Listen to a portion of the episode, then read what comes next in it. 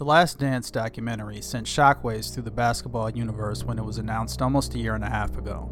And the time has finally come. Join me and maybe a few special guests as we try and recontextualize the Chicago Bulls episode by episode every Sunday night.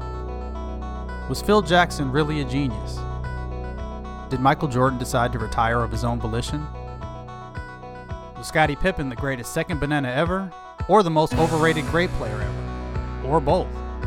We'll talk about the differences in the game from the 90s till now, how today's stars stack up against Michael Jordan, and basically anything else we feel like talking about. The things we can prove, the things we think we know, the things we can't prove but still believe, the conspiracy theories, the stats, the cultural impact, and yes, the greatness of Michael Jordan and the Chicago Bulls. So please come along for the ride with us or subscribe to the audio podcast version of our discussion as we follow the final season of the last true dynasty in basketball.